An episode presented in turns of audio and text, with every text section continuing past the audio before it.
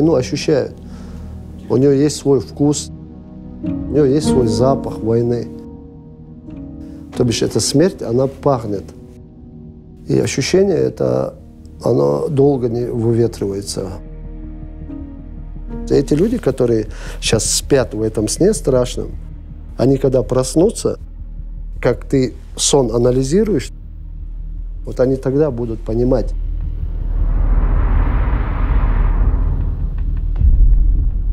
Меня тысячу раз спрашивали, как украинцы и русские смогут жить вместе, когда война закончится. Я сознательно не отвечала, потому что не знала. И пока в Украине против меня открывают уголовные дела и подозревают в госизмене, я приехала в Чечню, чтобы своими глазами посмотреть, как люди, которые 30 лет назад воевали, теперь спокойно уживаются в одной стране. Проводят ли против них геноцид? Уничтожают ли их культуру? Считают ли они себя оккупированными? Как такой взрывоопасный регион пришел к миру? И чем ради этого пришлось пожертвовать?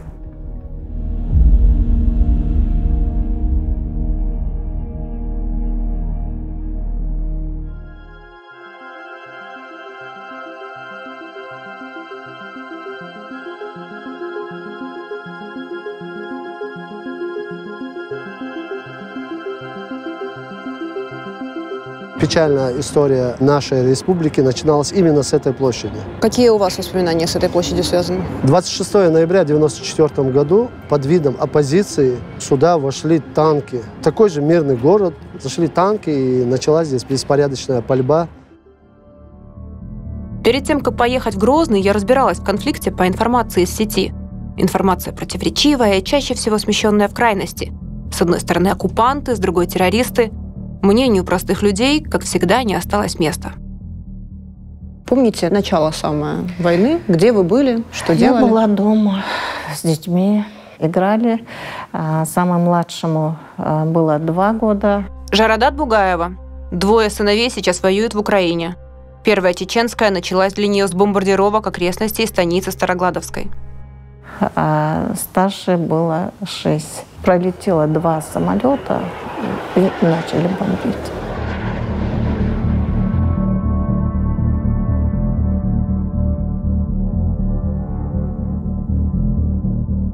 Вот что вы подумали, когда узнали, что война? нереальность какая-то, сюр какой-то, да, это называется, что это какая-то... Муслим Тарамов. В первую чеченскую был боевиком Хатаба. Прошел обучение в центре для террористов.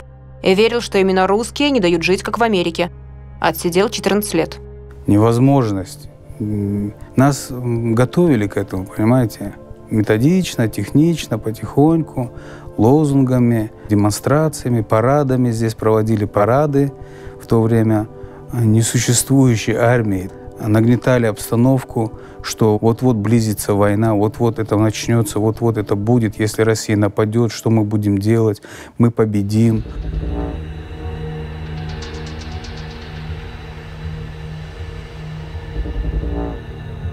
Диана, вы знаете, я был молодой, и мне было глубоко, и, э, далеко до каких-то там переживаний, все, молодость, она прет изнутри, и тем более я был импульсивный и был в тот момент.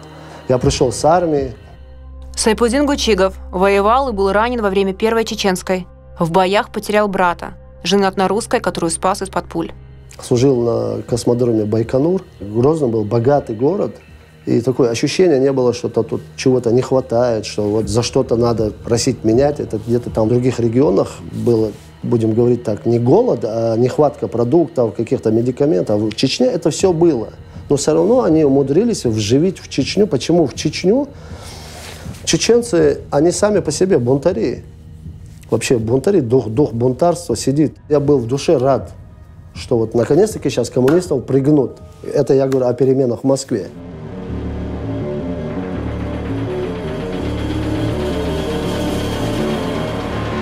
Подпитывать почву для конфликта действительно было чем. Кавказская война, депортация чеченцев. Это не касалось напрямую тех молодых парней, но сработало на 100%. Вот с этого началась моя подпитка ненависти, что ли, к системе, которая убила моего деда. И вот на этом базировалось подстегивание. А вот вы помните там, тут, хотя нету уже ни Сталина, ни Берия, никого нету, но все равно привязку ненависти они вот начинали к системе вот с вот этих вот событий. Как в Украине говорили о Голодоморе, сегодня нам показывали депортацию, вот депортация, депорта, Кавказская война.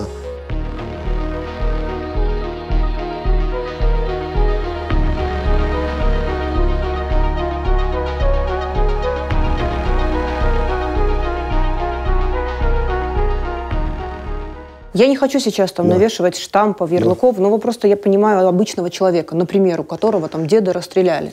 И это, наверное, нормальная человеческая реакция испытывать, ну, не самые приятные эмоции а, в адрес людей, которые за этим стояли.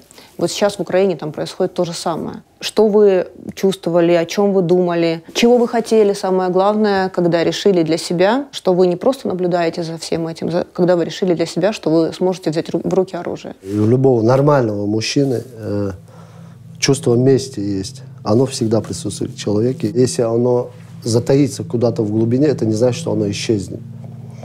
Чтобы э, успокоить это чувство мести, человек должен прийти к тому, осознать, таким способом не мстят, или там, ну, любой, но в любом случае э, чувство мести, оно будет присутствовать при нем. Обида за то, что вот моего деда, там, и брата его, там, и 18 их человек, и тысячами, тысячами многих, что их убили, и что я должен э, с этими людьми поквитаться.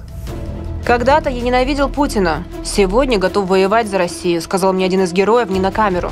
Главная сложность, с которой мне пришлось столкнуться, о войне здесь говорить не любят. Выражаются аккуратно, подбирают слова, либо вовсе избегают темы. Вспомните свои эмоции еще накануне войны, когда были сформированы альтернативные органы власти. Вот как бы независимость. Что вы тогда чувствовали и чего вы хотели? Мы верили на эти светлые посулы, что действительно сейчас вот так придет время, и нам на халяву все, за то, что у нас есть нефть, понимаете, и все будет на халяву. Вот это слово халява. Свободно оружие начали. Кавказу оружие, все, это предел мечтаний. Далее, понимаете, такой посыл против русских, вы можете делать все, что хотите. Мы не понимали просто, что вседозволенность не есть свобода. Это анархия. Наша цель, наша а, миссия, небольшой народ, но мы такую огромную Россию мы можем победить. Понимаете, вот это все вдалбливалось, вдалбливалось. Но вот украинцы, которые сейчас нас смотрят, наверняка многие из них могут подумать, ну как, это же ваша земля, это же на вашу землю пришли. Почему туда пришли? Просто вот захотелось захватить. До, до этого же не приходили. До этого же мы жили в мире согласия, правильно? Опять же, Жили. могут, возра- э, могут возразить, что, мол, вы могли бы жить самостоятельно, в смысле независимо, а не в Правильно. составе Российской Федерации Правильно. или Российской империи, Правильно. или Советского Союза. Если бы могли, мы бы жили.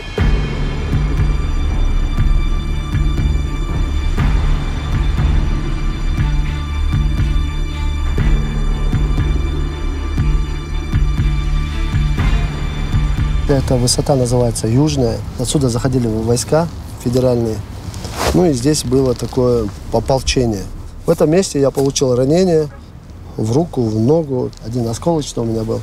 Они меня вы- вы- вытащили, вывезли. Когда я очнулся, я,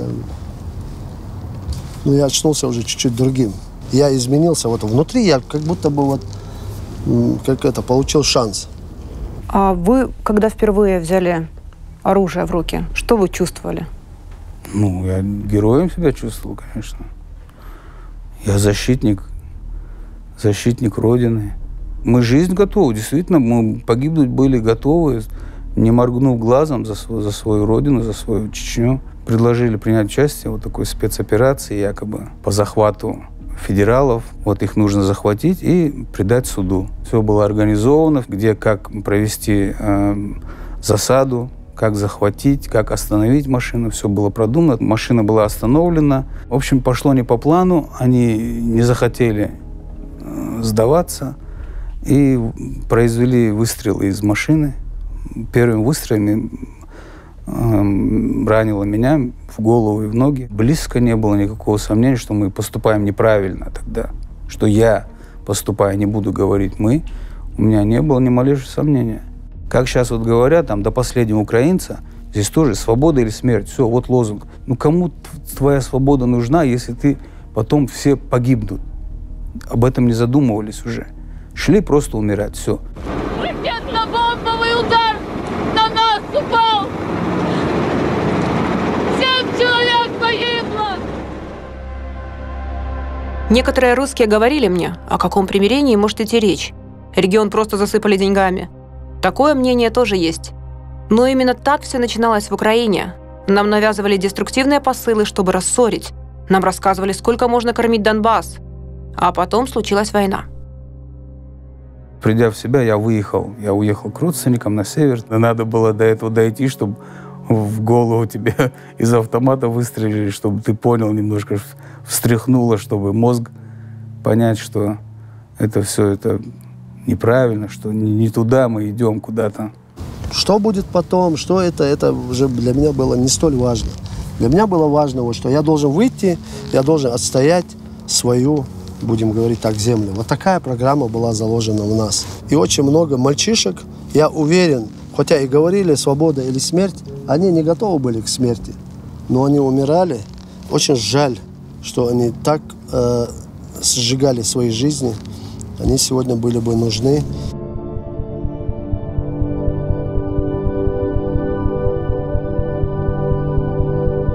Кому-то достаточно было лозунга, а с кем-то работали намного серьезнее. Муслим, где мы сейчас находимся? Мы находимся э, в селении Автуры. В советское время здесь э, находились пионерские лагеря, дома отдыха, санатории. Сейчас здесь занимаются дети, проводят зорницы, различные мероприятия спортивные. А когда-то здесь э, были полосы препятствий для обучения террористов международных. Здесь проводились тренировки, а это была база Хатаба? Да, здесь одно из мест. Вот в Украине, например, а, людям обещали, что они будут жить лучше, чем в Швейцарии, лучше, чем во Франции. А что думали люди здесь, в Чечне? Я все время всегда говорю, эта обстановка вот сейчас на Украине и те же обещания, лозунги, свобода, богатство, равенство, все у нас будет. У нас нефть, полным-полна коробочка. Вы представляете, мы будем жить как в Кувейте. Тут начались митинги круглосуточно, жгли костры, варили мясо, приманивали людей. Ну и, конечно, человеку что, зрелище. Вот пришел, тут инфраструктура. Возможность почувствовать себя значимым, Значимым, важным. конечно. У нас всегда народ ассоциировался с волками. Такое символическое, это тотем, скажем, народный. Если ты волк, хватай. Если ты не волк, отдыхай. Что схватил, то твое. Раздолье.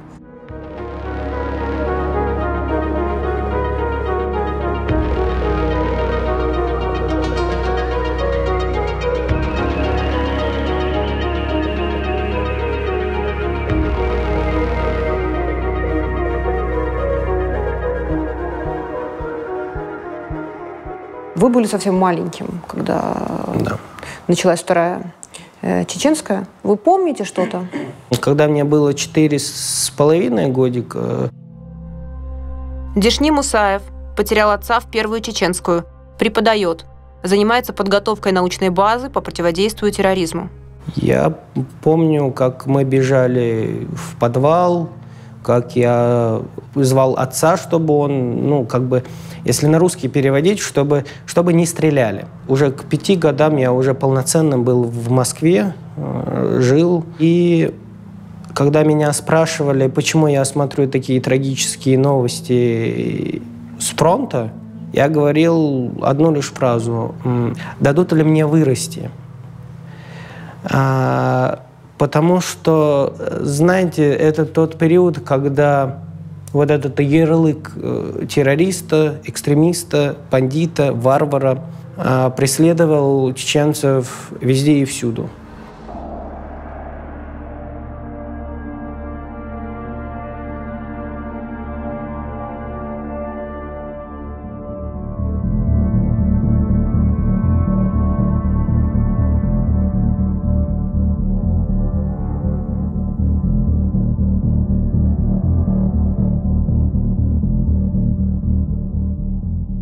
Тема сегодняшней нашей лекции будет информация как элемент агитации. Новое явление, которое началось там последние 10-15 лет, называется киберсоциализация. на сегодняшний день именно киберсоциализация влияет на наше взросление, потому что 5-8 часов в день мы проводим в социальных сетях. Я своими глазами видела, как начинался Майдан в Украине. Потом, как началась война. И если раньше, чтобы повлиять на сознание, нужны были годы, то теперь есть социальные сети, войну ведут там. Это порождает еще больше стереотипов, ведь мы не знакомы со многим в реальной жизни. Вы просто находитесь в пузыре и потребляете то, что генерируют для вас алгоритмы. У всех конфликтов есть кое-что общее. Врага нужно представить максимально негативным. Не просто жестоким, а недоразвитым. На это работает пропаганда, кино, телевидение. Русские не видели чайников, чеченцы – бандиты. И вот какой парадокс. Живем в век информации, когда любые знания доступны. Но это никому не надо. Гораздо удобнее оставаться под зонтиком собственных предубеждений и шаблонов, как правило, навязанных извне. Дешни, почему вы выбрали социологию? По одной простой причине, чтобы понять, проанализировать, изучить свое родное общество чеченское, изучить те процессы, которые происходили и происходят в моем родном обществе. Получилось? А, получается. Вы как социолог наверняка очень хорошо знаете и понимаете проблему стереотипов. В Украине о Чечне и чеченцах знают очень мало, и целый пласт стереотипов существует. С любыми стереотипами о любой нации необходимо и нужно бороться. Ну вот о чеченцах какие самые распространенные? О том, что мы дикари, что мы варвары, о том, что мы убиваем, о том, что мы экстремисты, террористы. В Украине сегодня, к сожалению, в моей стране, из которой я приехала, думают именно так. Вы что об украинцах знаете, например? Вот для вас украинцы они какие? Если не назвать братьями, то дружеские чеченцев и украинцев связывают достаточно длительные взаимоотношения. Вот этот флаг из Украины прислали наши земляки, э, русские, которые здесь жили и уехали. В знак солидарности между Чеченской республикой и Украиной. В каком вот году? Этот флаг. Но это было еще до событий. Но я не буду шарахаться от украинского флага. Это флаг украинского народа. Ну и самое главное, у вас жена из Луганской области. Да, они, они, а, ее предки пришли с Луганской области на Терек, и они после Терека перебрались сюда. Мы живем в исламе, в чеченской, будем говорить, э, системе. Внутри дома у нас чеченский быт. Про будущее, если говорить, вот та молодежь сейчас в Чечне, чем отличается от вас, от молодежи вашего времени? В первую очередь, конечно, э, возможности. У нас не было знаний э, религии, не было возможности изучать свою религию. У нас всегда считался человек, знающий хотя бы два-три слова на арабском, это был святой, священный человек. Люди сюда теперь едут, едут получать э, знания, образование доступно каждому. Сейчас молодежь думающая. У них есть опыт наш, наших ошибок, на чем мы э, обожглись, на чем мы пострадали –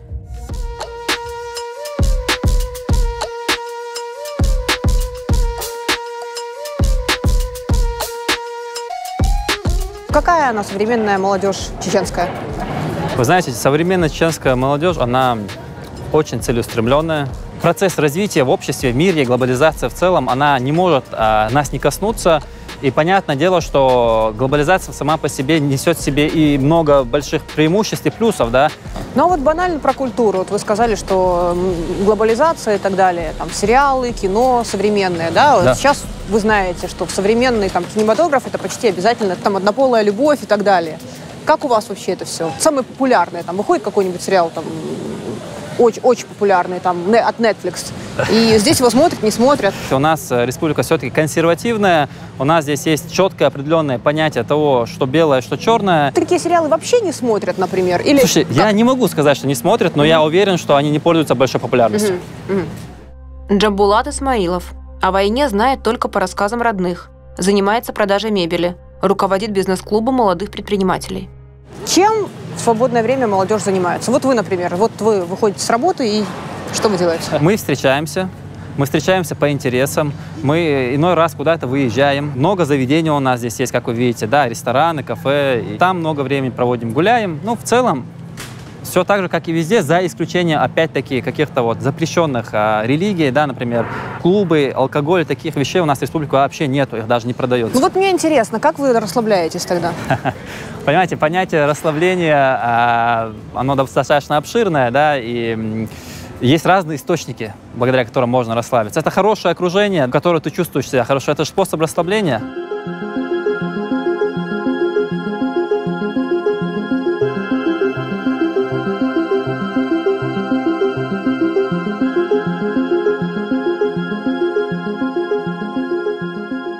В Грозном все очень хорошо с ресторанами. И это не только про шашлык, как вы можете подумать, хотя здесь есть целая улица шашлыков. Нет, есть рестораны с самой разной кухни. И что интересно, очень много кофеин, хипстерских, молодежных, на любой вкус. Находясь в центре Грозного, я вижу чистые улицы, модные рестораны, хипстерские кофейни. Люди улыбаются, молодежь современная, и видно, что чувствует себя свободно. Но что за пределами Грозного? Чтобы увидеть и понять, я нашла гида. Здравствуйте, Диана. Добрый день, Ваха меня зовут. Очень приятно. Мне сказали, вы один из лучших э, гидов э, Чечни. Ну, если люди так говорят, Ваха Чакаев. Не принимал участия в боевых действиях. Отец – профессор и доктор филологических наук, один из создателей Чеченской академии наук. Часто гостил у брата в Украине. возможно, Я приехала из Украины, где Ага. о Чечне не знают ничего. Были, э, кстати, в вашей работе люди из Украины, которые приезжали? да, конечно, приезжали, приезжали. И надеемся, будут приезжать еще к нам. Почему вообще люди приезжают в Чечню? Люди вообще сейчас, россияне, начали, иностранцы, интересоваться Кавказом, приезжают в целом на Кавказ, потому что на Кавказе собрано очень много красоты, традиций и так далее. Кавказ многонационален. Более того, людям а, хочется посмотреть, как стало, зная, как было.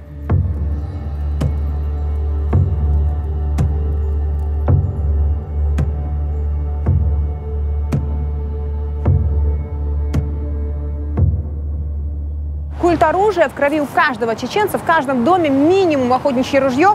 В моем сознании это никак не вяжется с безопасностью, но местные говорят, Грозный – самый безопасный город.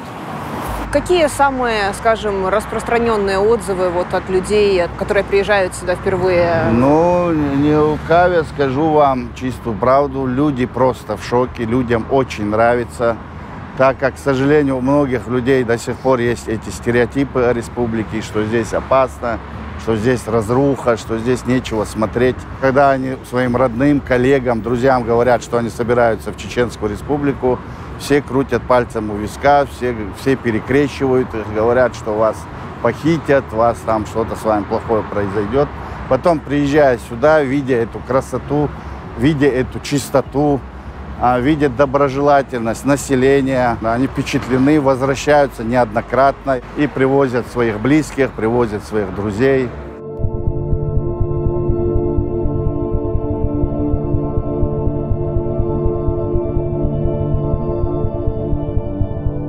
Сейчас вот мы будем ехать с вами по республике, вы не заметите никаких следов тех событий. Однако в то время э, Грозный был, непосредственно город Грозный, был настолько разрушен, что в 2002 году ООН признала Грозный самым разрушенным городом на планете после Второй мировой войны. Вся республика была в очень тяжелом, плачевном состоянии. Однако чеченский народ взял свою волю в кулак, приложил максимум усилий, чтобы кардинально поменять ситуацию. Вы наблюдали, как менялись люди, не только город, но и люди. Сознание людей менялось. Сознание людей менялось, когда люди увидели, что э, город начал восстанавливаться, что появилась у людей работа, есть возможность учиться и так далее. Конечно, люди стали более добрее, более... То есть бытие определяет сознание. Бытие определяет сознание, это точно. Но чтобы это бытие создать, надо, чтобы у кого-то было сознание. Бытие из ниоткуда не появляется.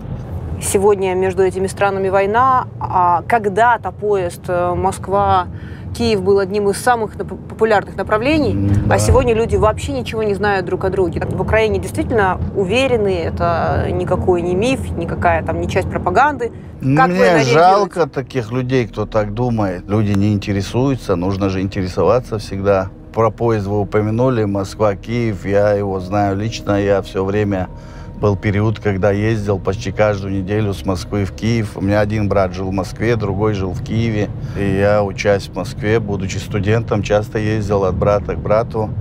А, так что Украина мне а, близка по духу. Я очень люблю и украинский народ, и Украину в целом.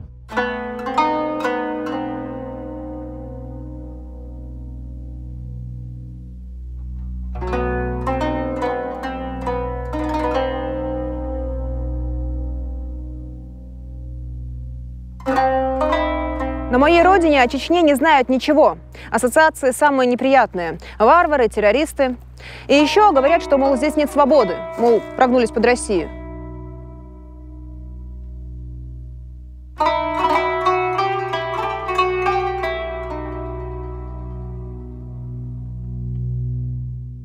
Украинцы считают себя очень свободолюбивым народом, и вообще слово «свобода» в моей стране сегодня, наверное, оно такое очень модное. И если вы спросите у большинства людей, за что они сражаются, они скажут «за свободу». При этом сами не могут выехать из страны, и сегодня ситуация в стране ужасная. Но свобода это же не беззаконие. Свобода это когда ты можешь исповедовать свою религию, когда ты можешь высказывать свое мнение, когда есть безопасность твоим детям. Зачем нужна свобода, если детей нельзя из дома выпустить, чтобы за них не переживать? Не просто понятие «делай, что хочу» и все. Свобода говорить на языке, на каком ты хочешь говорить. Да, в Чечне официальные в языки и Чечне русский, и чеченский. говори на любом языке. Чеченцы вообще толерантные люди ко всем, ко всем конфессиям, ко всем народам, ко всем расам. У нас нет вот этих предвзятых чувств национализма, расизма там и так далее. Главное, чтобы человек был хороший, вел себя подобающий человеку в первую очередь. И в религии, даже ислам, пророк Мухаммед, салам, он сказал, нету разницы между арабом и не арабом, между черным и белым. Ты имеешь право говорить на любом языке. Здесь у нас двуязычие, у нас два государственных языка, и русский, и чеченский. Детей растят сейчас на каком языке вот современная молодежь? В доме стараются чеченцы говорить, конечно, на чеченском со своими детьми, потому что окружающий мир, он влияет на сознание ребенка в языковой области, в том числе тот же телевизор, тоже образование в школе, все же на русском, чтобы чеченцы не забывали свой родной язык.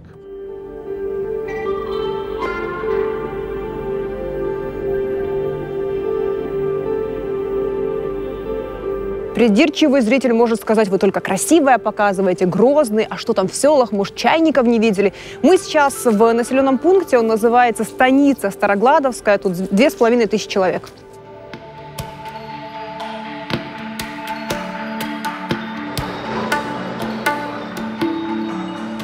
Как вас зовут? Меня зовут Юсуф Абдурахман. Откуда вы? Африка.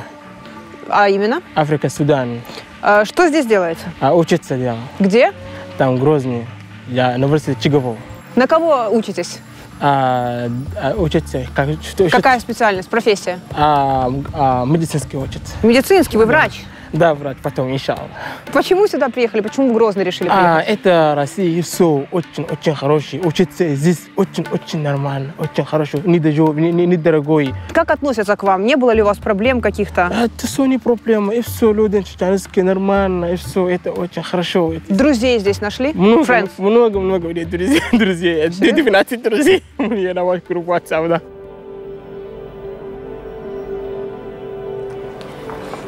Вперед, вперед, вперед, ребят, проходите.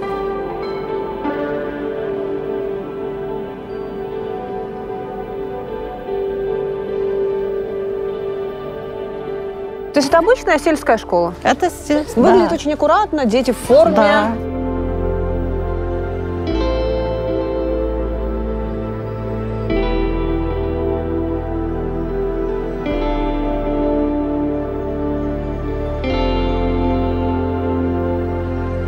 Такой типичный класс у вас, как я понимаю. Да, Или это класс математики? Это кабинет математики, да.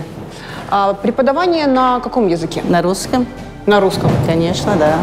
А чеченский язык? Есть у нас ведется чеченский язык, английский язык. Дети э, с рождения, получается, два языка знают? Да, с рождения у нас два языка. Так что дети у нас развиты. Для небольшой школы, не городской, я Да. так смотрю, у вас школа очень неплохо выглядит. Дети занимаются просторных кабинетах. У нас есть Компьютерный класс, я смотрю, Компьютерный класс, два компьютерных класса у нас. Учителя с высшими категориями, которые могут дать детям знания. То есть все, что нужно, есть? Все, что нужно детям, у нас все есть. Э, Учатся во всех высших учебных заведениях и в медицинских э, академиях. Э, Приезжают домой уже квалифицированными специалистами.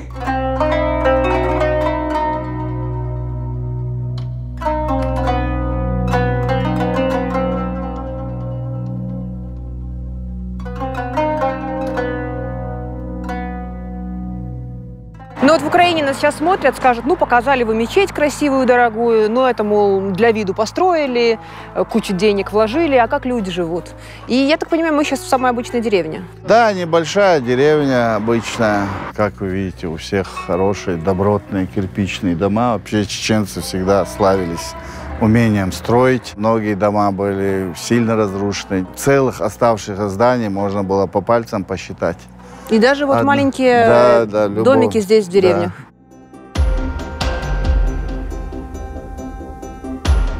То есть сейчас мы приезжаем в бывшее село, которое теперь да, уже город. Да, с 90-го года это город. Здесь от 60 до 65 тысяч населения. И чем э, известен больше всего этот город? Э, Шали э, еще с давние времена считался фактически негласной столицей Чечни.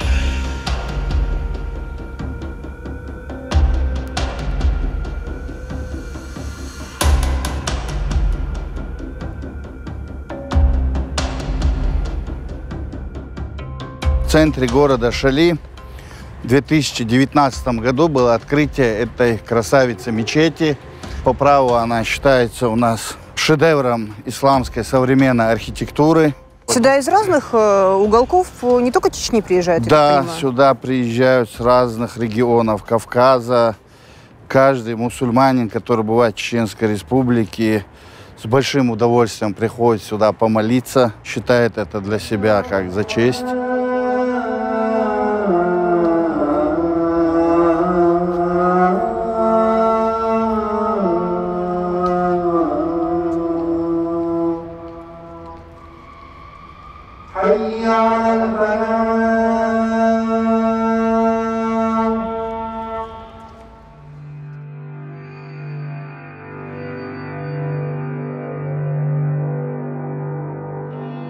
Вах, в Украине, когда люди хотят сказать, что что-то красивое, говорят, э, знаете как, як у Европе. То есть постоянно, как в Европе, это значит очень круто. На самом деле я много по Европе поездила, и в Европе тоже бывает по-разному.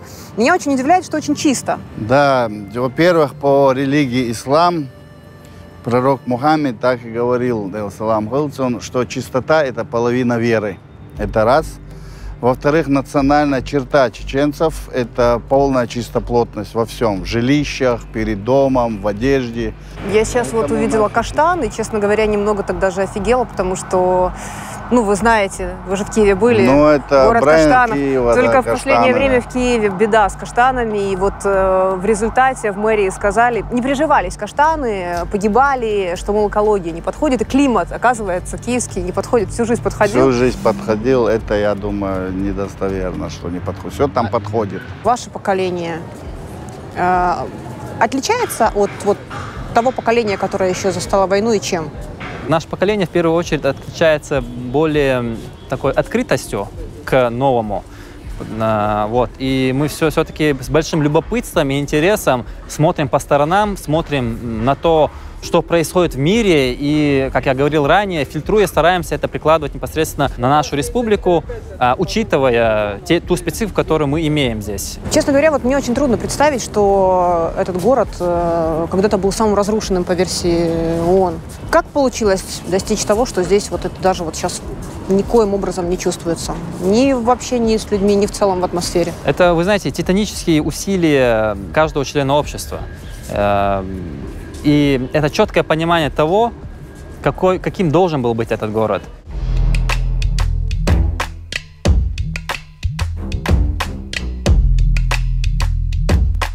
В Украине, как всегда скажут, все это постанова, я наняла актеров, сценарий мне писали в Кремле.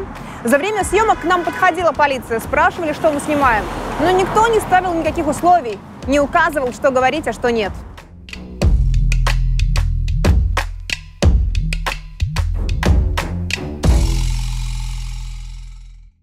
А какие вопросы, вот просто интересно, туристы задают чаще всего? Интересует быт, а, обычаи, а, свадебный обряд. Известная традиция похищения невесты. А, да, это интересный вопрос. Раньше, да, были такие случаи, похищали в других республиках. До сих пор подворовывают, так скажем. Совет старейшин а, решил, что это не очень хорошо воровать девушек.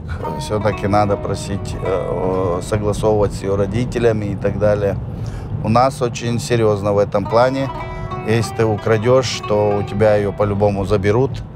И еще штраф на общественные нужды ты выплачиваешь там, если я не ошибаюсь, миллион рублей. И чеченцы очень в этом плане либеральны, что мы хорошее принимаем в свое общество. С сожалением чеченцы отказываются от чего-то такого Нет, устоявшегося? почему, или- к сожалению, все адекватно понимают, что это ну, не нужно, и все, что это глупость.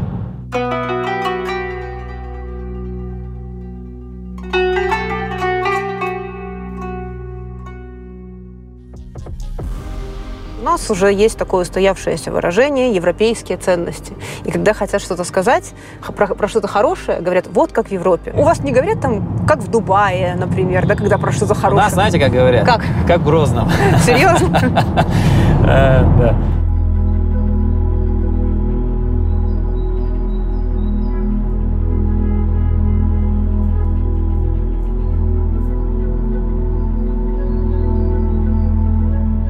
Друзья, чего, к сожалению, не может передать камера, это то, какой чистый здесь воздух. Очень бы хотелось, чтобы вы тоже почувствовали.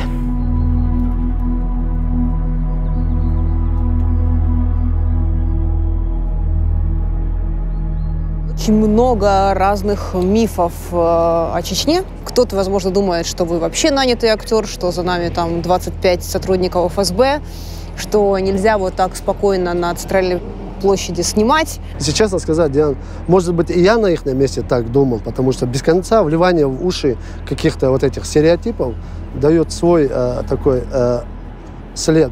Сюда приезжают сотни тысячами туристов. В выходные дни здесь вообще в центре бывает в основном приезжие, русскоязычное население. Здесь местных практически в центре не бывает.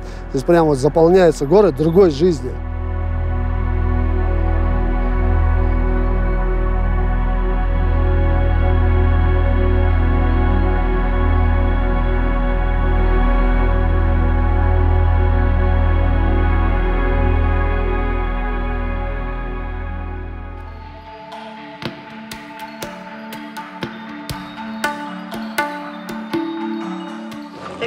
Накормили нас тут? Да. Местные.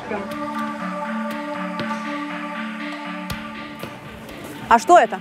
Это мушмула. Мушмула? Да. Мушмула. Похоже это Как, вот так? да? Прям вот так? Прям вот так. Смертельный номер. Мушмула называется. Прям кусать. Да, прям кусать. Похоже на теркое яблоко. Маленькое. Молодец наш президент. Все, что заезжает сюда, что заносит, все он пробует.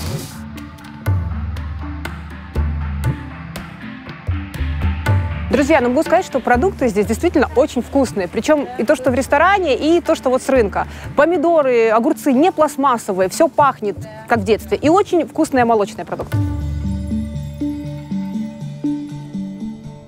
Вы слышали, возможно, в Украине тоже, они рабы по отношению к русским? Вообще к людям, не, не только к русским, к людям, которые живут в России. Честно слово, да у нас тоже были тогда какие-то такие моменты, когда это насаждалось здесь какими-то силами, что типа, да, мы вот типа должны выйти из-под этого рабства. Раб, он никогда не выйдет ни из-под рабства и будет ощущать, что кто-то его а, хозяин. Я в этой стране себя, слава богу, рабом не чувствую. И нет такой силы, слава богу, которая меня заставит чувствовать рабом.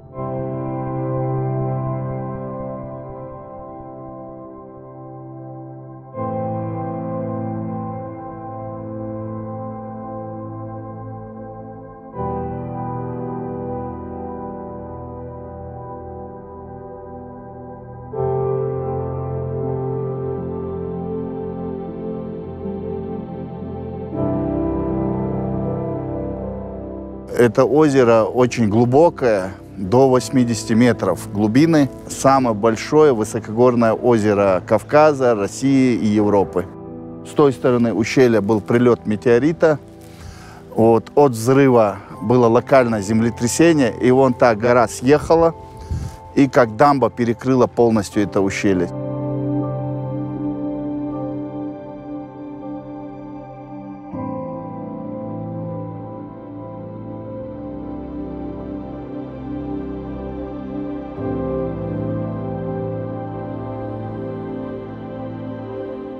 Сказала бы, что напоминает Карпаты, но не напоминает.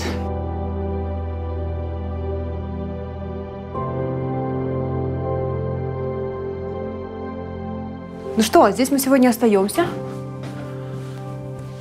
По-моему, неплохо.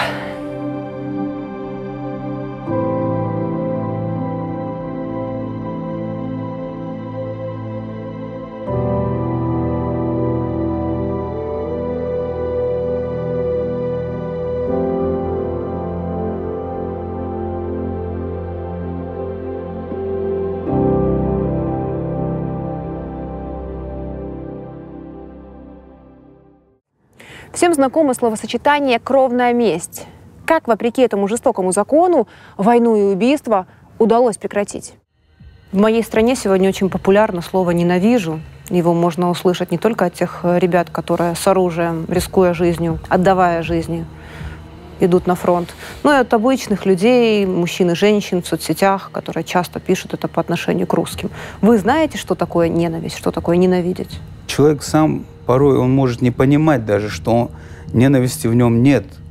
Ему эту ненависть привили, как бы, навязали.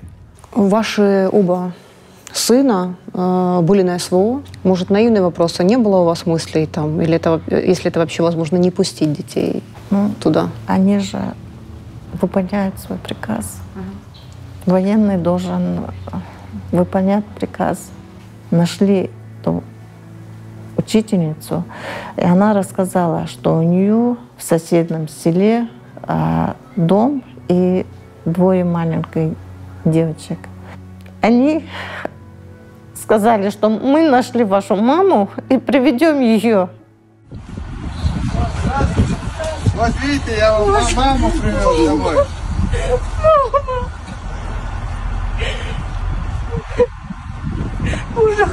Я вам благодарна. Я желаю, чтобы ни одна мать не почувствовала вот эту боль. Вы в этой войне потеряли отца. Да. Вы помните, как это было? Он, исполняя служебный долг, он был МЧСником, он выехал, их остановили, ну и дальше... Это было в Грозном? Да, это было в Грозном. На одном из блокпостов вооруженные военнослужащие остановили их. Они им не поверили о том, что они были МЧСниками. И в итоге они их расстреляли. Бабушка, мама, тети искали его достаточно долго, потому что он был вместе со своими товарищами закинут в какую-то э, яму. Ему повезло, ну, в кавычках повезло больше, потому что он был на самом дне, поэтому его собаки вот это не сгрызли его, его тело. У вас никогда не было вот этой желания отомстить, горечи, обиды? Еще у маленького мальчика. Злоба в первую очередь, озлобленность, э, она съедает человека изнутри.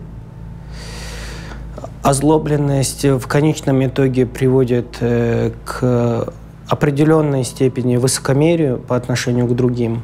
А Всевышний в Коране сказал, что даже если человек э, в душе будет на атом высокомерный, ему не видать рая. Вы рассказали о своей семье, о расстрелянном деде. А В Украине тоже очень много примеров, когда то, что происходило в Советском Союзе, потом интерпретировалось, в частности, в учебниках, на которых я росла, в первую очередь в э, нелюбовь, мягко говоря, а потом уже и ненависть к русским. Совершенно, это, это, это главный инструмент развития войны на бывшем территории Советского Союза. Это ненависть к русским.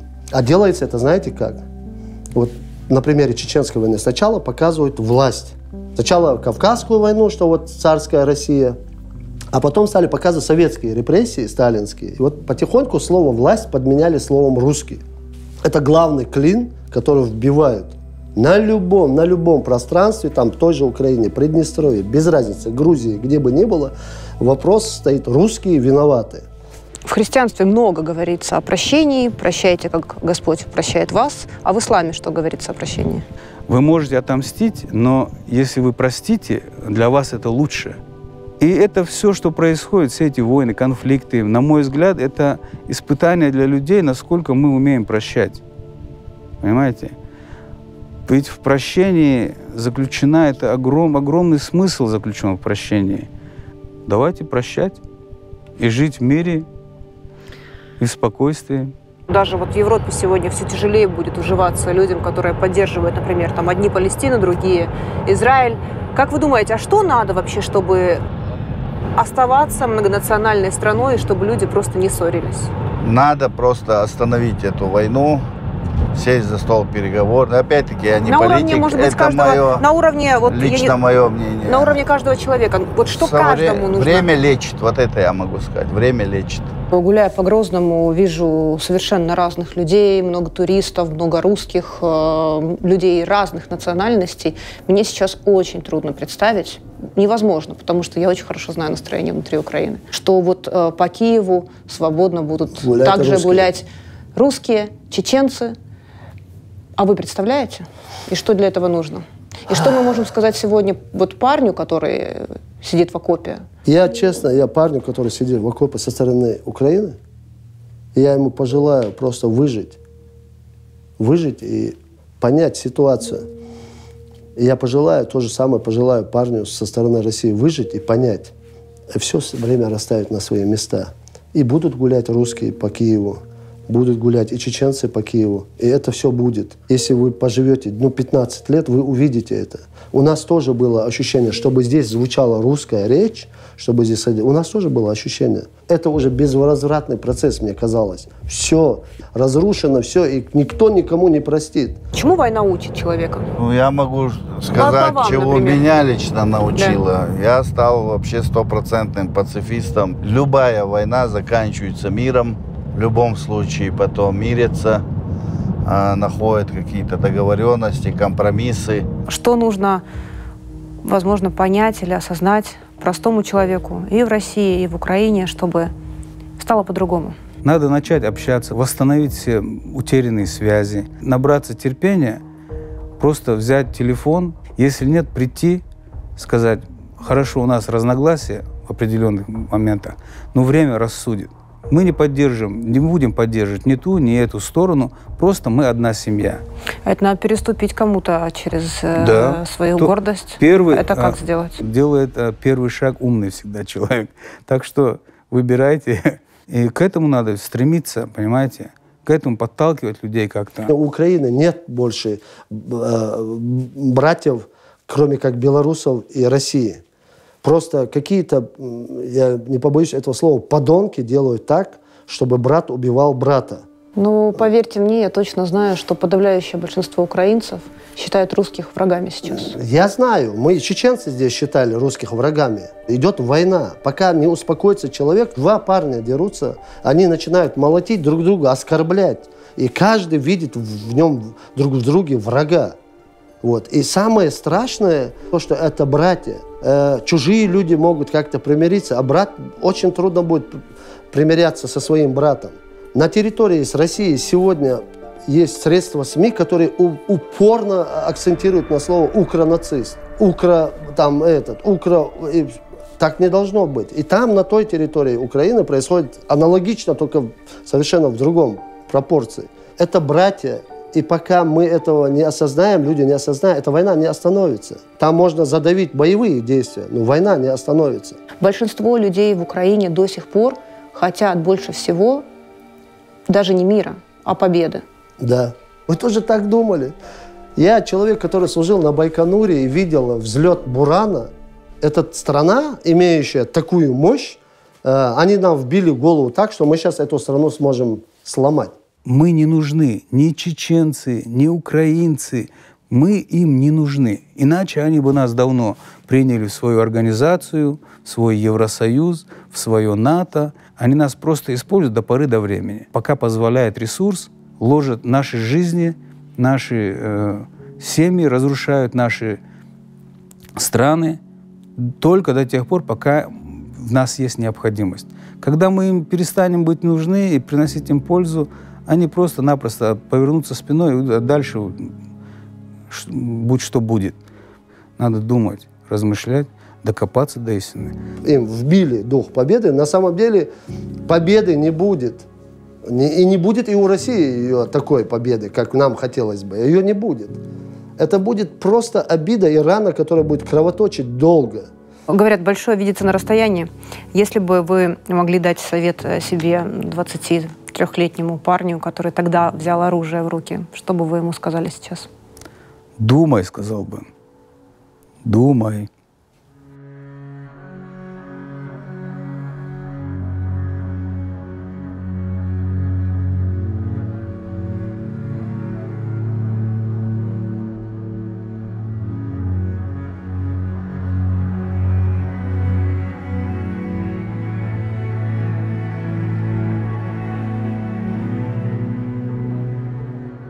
Я приехала в Чечню, чтобы понять, могут ли мирно бок о бок жить те, кто еще вчера воевал.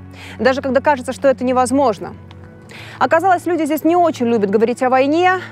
Кто-то скажет, потому что боятся, но мне кажется, есть кое-что другое. Люди здесь не отказываются от прошлого, но не хотят бередить его ради будущего. Кстати, именно так устроен наш мозг. Он блокирует плохие воспоминания ради самосохранения. И что я знаю наверняка?